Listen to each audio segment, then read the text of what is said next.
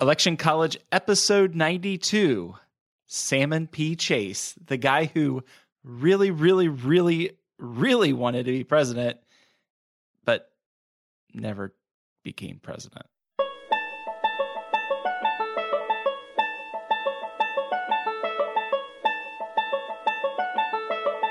Let's throw a political party.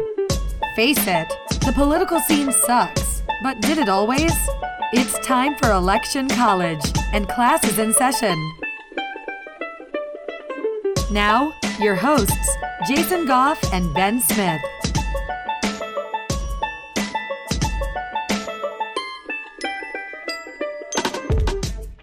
Hey, Ben, I had some company in town this week, and as you know, and as many of our listeners know, I live in the greater Cincinnati area. And better things to do when you live in greater Cincinnati than go to Graeter's Ice Cream, Skyline Chili, and of course, Spring Grove Cemetery. I mean, that's what you do. You go to Spring Grove, you walk around.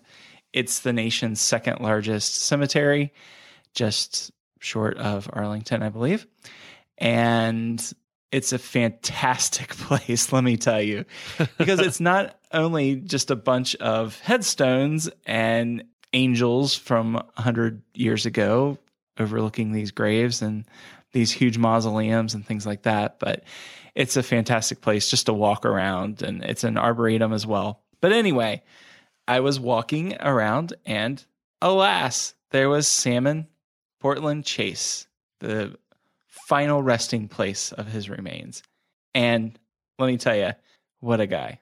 Yeah, and by the way, if you've never been to that cemetery, just some of the architecture there is pretty cool. Uh, so you should try it out for that. But anyway, Salmon Chase, uh, he was born in Cornish, New Hampshire, way back in the early 1800s. And his parents died when he was only about nine years old, and so he really uh, had had nine other siblings and not a whole lot to go around for them all. So he uh, he kind of bounced back and forth. Lived with his uncle at one point, who was a uh, Protestant Episcopalian minister. Yeah, and for those of you wondering, his first name is pronounced salmon, S A L M O N, kind of like the fish. And most of us know that you don't say salmon. And that was one question that I had was when is your first name? Do you pronounce it salmon or salmon? And uh, after some research behind the name, it's actually a derivative of Solomon, but it is pronounced salmon. So if anybody wants to correct me on that or correct Ben on that, uh, go for it. But we're going to be calling him Salmon P. Chase, Salmon Portland Chase. Plus, it just sounds cool. Yeah. Yeah. Salmon Smith. And maybe that's the next name you could use, Ben. There you go. Uh, he went to Cincinnati College and then uh, shortly thereafter actually went to Dartmouth. And Dartmouth, you know, it's a pretty good school now. It was a pretty school, pretty good school then. Uh, after he graduated, he actually taught in Vermont and then moved to District of Columbia, or as we know it, Washington D.C. So while in DC, he studies law under the U.S. Attorney General William Wirt and continues to teach, and he's admitted to the bar in 1829. Now, Chase moves to Cincinnati, Ohio, and he gains a position of prominence at the bar. He is an abolitionist lawyer. So remember that. Chase is a big time abolitionist and he lives out in the country near present day Loveland, Ohio. And he publishes an annotated edition of the Laws of Ohio, which really was considered a standard. Salmon got married to Catherine James Garniss, and in 1835, which is only a little under a year after they were married, she actually died. And this kind of really awoke everything within Chase. He had a spiritual awakening. He had a redevotion to many causes that he was a part of, such as abolition, and and we'll keep talking about his presence in the abolition movement. But he worked with the American Sunday School Union. He be- began defending fugitive slaves. Pretty much everybody around him was Southern and Southern business connected, and he, he was kind of an outsider in a world that was very much pro South and South interest. Yeah, so keep in mind that even though Cincinnati was a northern city, a lot of southern commerce came through Cincinnati. And you had many on either side of the slavery issue taking up residency in the city. Other abolitionists who we all might know of would be Harriet Beecher Stowe and Calvin Stowe. There were other religious leaders who were very much opposed to slavery at the time. But as far as commerce goes, well, it was seen as good for the economy. And you had this war between the business interests and the religious morality.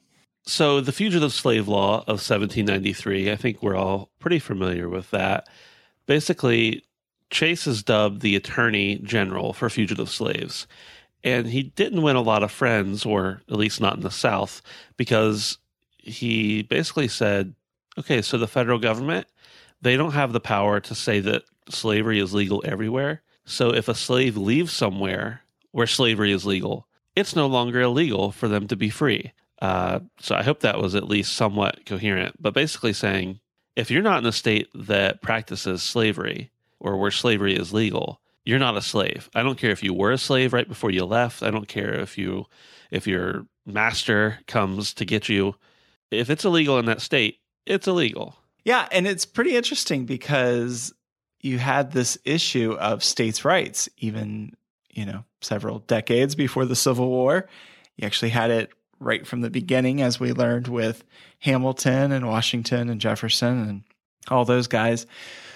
You had this unique perspective that Chase brought to the issue of states' rights because what party traditionally was strong states' rights? Well, that was the Democrats. And you had the Northern Democrats who were not necessarily for slavery, and you had the spectrum within that. You know, you had people who said it should be tolerated or just leave it to the states or whatever. But it's a states' rights issue.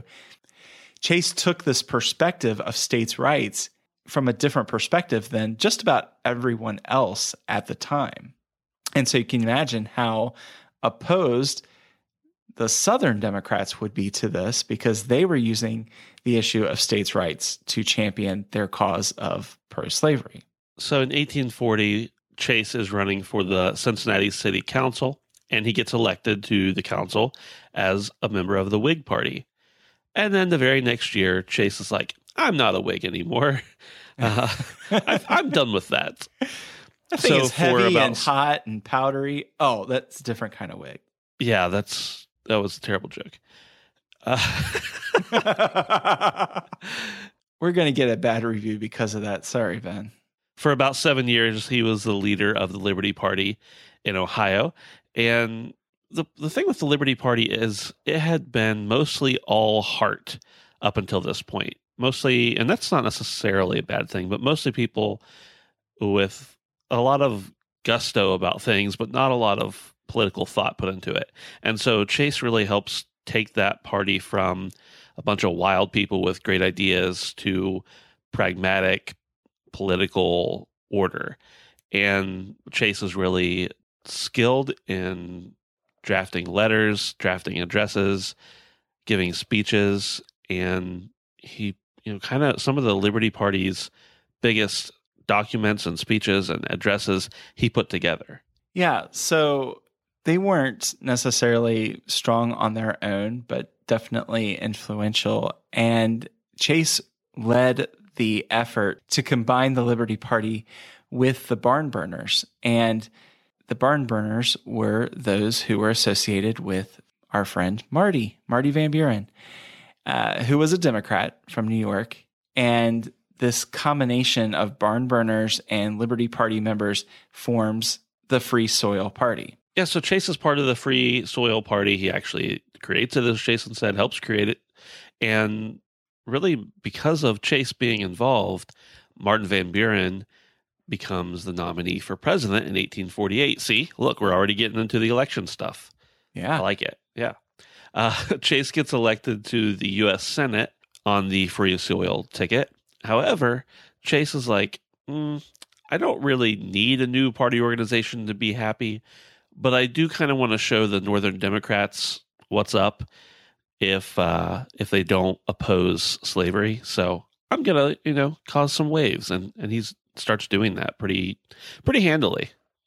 Yeah, so there he is. He's a senator, and he is one of the biggest anti-slavery champions in in Congress, really.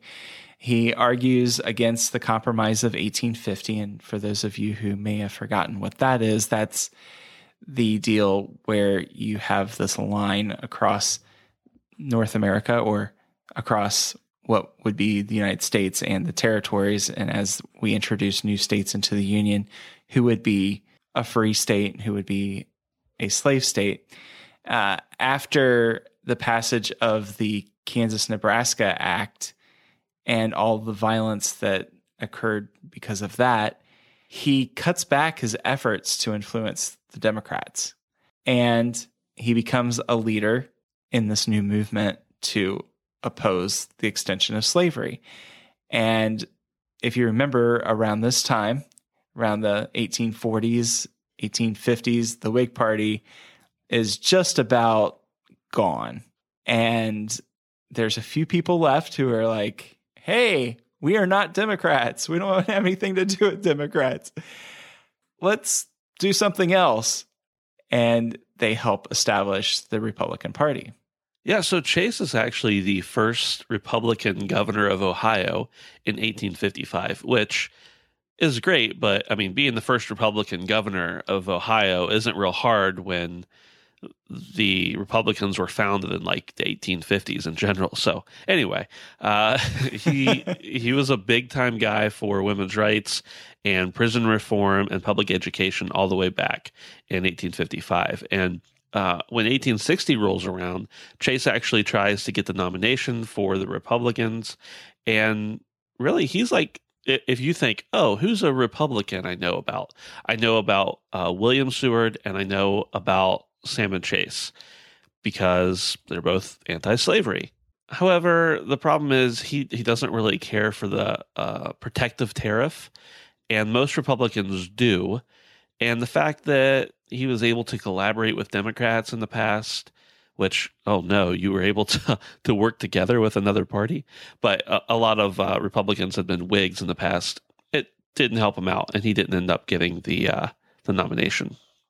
Yeah. So Chase, really big and popular in Ohio, but everywhere else, not so much. And it is not a recent thing in American politics that you have your social issues, you have your economic issues, different policy issues.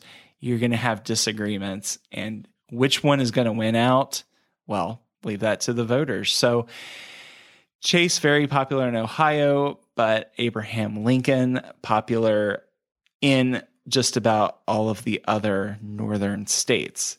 So Chase gets 49 votes, and Abe is like, Ha, I got this. And Lincoln's the man. However, Chase did get elected to the Senate as a Republican in 1860.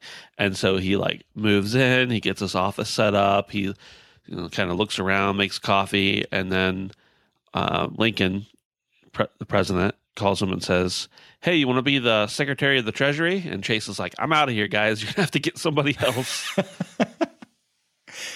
it's funny to think about how cabinet members came to be members of the administration back in this time because a lot of times the newly elected president had, if they had even met these cabinet members, it would be just very briefly. So Lincoln knew about Chase, but he didn't really know Chase. And hey, who better to have be in charge of the money than somebody that you don't know too well, right? so Chase comes in and he is now the secretary of the Treasury. He's all about establishing a national banking system. He's all about paper money. He's all about putting his picture on the money because why not? Yeah, and I mean, hey, if my picture's on the money, then maybe people will start to know who I am a little bit better, And someday, maybe I'll want to run for president again. Maybe, just maybe. And it'll help me out. Yeah. So some of the Chase detractors, which there were more than just a few, were like, dude, meaning dude, Abraham Lincoln, this guy is putting his face on the money. What's up with that? Don't you feel threatened by him? And Lincoln is like, well, he's doing a good job. And I know he doesn't agree with me on a lot of things, but he's doing a good job. Yeah. So part of what Chase did in this position, and uh, he did a lot of good things and a lot of things that were difficult for the country because of the the state it was in during the Civil War. But one of the things he did, in addition to putting his face on the paper, was just like use every possible thing he could to make himself more desirable for office. And really, he's just like kind of trying to build up political support. And he tries to to pressure Abraham Lincoln multiple times by saying, "Hey, I'm going to resign. I'm going to resign. I I know you have all these problems with the radical Republicans, and if I resign, you're going to have a big issue." And uh, so he just kind of keeps doing that until one day Lincoln's like, "All right, go ahead and resign," and they're like, "Oh, wait." Uh, wait, I'm I'm Salmon Chase. I didn't I didn't mean it. Like I was I was just doing what I always did to try and pressure you into doing something for me. Yeah. So Lincoln totally calls Chase's bluff and a whole series. We could probably have a, another episode about the 1863 1864 election. How well, we mentioned it on that episode if you go back into the the archives and listen to that reelection for Lincoln, he was not expected to win in late 1863, early 1864. It was very questionable whether Lincoln was going to even make it to be the Republican nominee. And Chase was a big part of that. And what do you say? He was doing a good job. Chase was doing a good job. And Lincoln calls his bluff. So we've got these radical Republicans, right? And and part of the reason that Chase kept saying he was going to resign is because they would be irritated if he did, and it would cause Lincoln a bunch of problems. But after Lincoln gets the nomination and after the Treasury is all set to go, it's like, all right, go ahead. But he still has the radical Republicans he's got to deal with. So he says, "Oh, you know, uh, Salmon Chase, he could be a potential Supreme Court nominee." And so when the next Chief Justice died, Lincoln actually says, "Hey, Chase, you're in," and he gets that nomination in December of 1864. The Senate, the very next day, they didn't make all these delays and everything. Was yeah. just like, "Hey, um, yeah, go ahead and do it." And so he he serves for the next nine years. Yeah, so pretty crazy stuff, right? He's there. He dies as the Chief Justice. He is very much opposed to slavery still. And this was quite a change because, as you remember, as I hope you would remember, the Supreme Court was not necessarily in favor of abolishing slavery. And Chase really stood on the principles that he held to his entire life about being anti slavery. So there were several court cases that Chase ruled in, and he stuck with those values. He also, interestingly enough, he presided at the impeachment trial of uh, President Johnson in 1868, and he ran for president again in 1868 as the Democratic nominee. Yeah, so went from Democrat to Whig to like 15 other parties and then back to Democrat, right? Up until the end of his life. And a lot of us have credit cards or bank accounts with Chase or JP Morgan Chase and Company. Yes, Chase is because of Salmon P. Chase, although he didn't have anything to do with the bank. They just decided, hey, we like your name and you're important to our financial system. So we're going to call our bank Chase. I think there's some Illuminati stuff going on with Chase Bank because, okay, so last episode was about Aaron Burr. Aaron Burr established something that eventually became JP Morgan Chase. Salmon Chase is what JP Morgan Chase is named after. And the next episode is about, well, I'm going to go ahead and give it away Tammany Hall, which Aaron Burr was considered the first party leader of. So something's going on here with Aaron Burr, just re- recurring in our nightmares, I think. Oh, man. Sorry, I don't know. I mean, I kind of did one of those draw a line on a napkin thing and figure it all out. And now I think I know the secret to the end of the world. Oh my goodness. I could have probably found something at the cemetery the other day. Yeah. I should have started digging Uh, I'm glad you didn't, though. because I'd be in jail. yeah. So, speaking of cemeteries and death, and the fact that we reverted back to calling him Salmon, even though it is salmon, he dies in New York in 1873. He is interred at Oak Hill Cemetery in Washington, D.C. And then in October of 1886, they move his remains into Spring Grove Cemetery, uh, where they are today. And if you ever have opportunity, again, do check it out. Absolutely. A lot of different things within the, the Supreme Court were established because of Chase. Some of the traditions that happen uh, after a member passes away uh, were established around the time of Chase. And uh, yeah, he just had a lot of a lot of stuff going on. If you happen to have a ten thousand dollar bill, uh, you know some some of those are still out there. They weren't all destroyed whenever they threw them from circulation. You'll find Salmon Chase's face on those. And uh, if you got any really old bills from the Civil War era, he's probably on those as well. Yeah, might be interesting to look up because there's only 336 of those $10,000 bills that exist or that have not been returned to the government for destruction. I wonder if a $10,000 bill is worth more than $10,000. We could probably Google it, but nah. Yeah, why not? Why, why don't you guys do that if you have one? If you have a $10,000 bill, here, let us know and we'll give you our address. We just want it for an episode and we promise we'll send it right back. Yeah. Um, you have that copy machine still? Yeah, I think I have that. Is it okay that we've been talking Illuminati and digging up stuff in graveyards and copying Well, currency?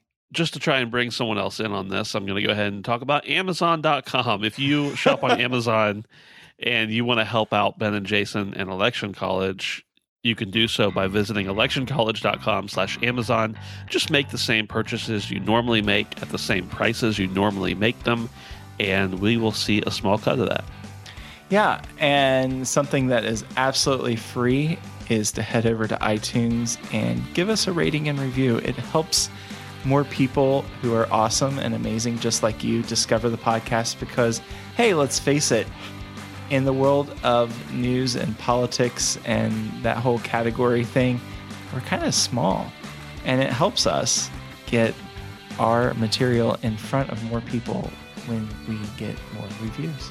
We love interacting with you, so hit us up on Facebook, Twitter, and Instagram if you like, and we'll say hi. Yeah. All right, I guess we'll see you next time. See ya.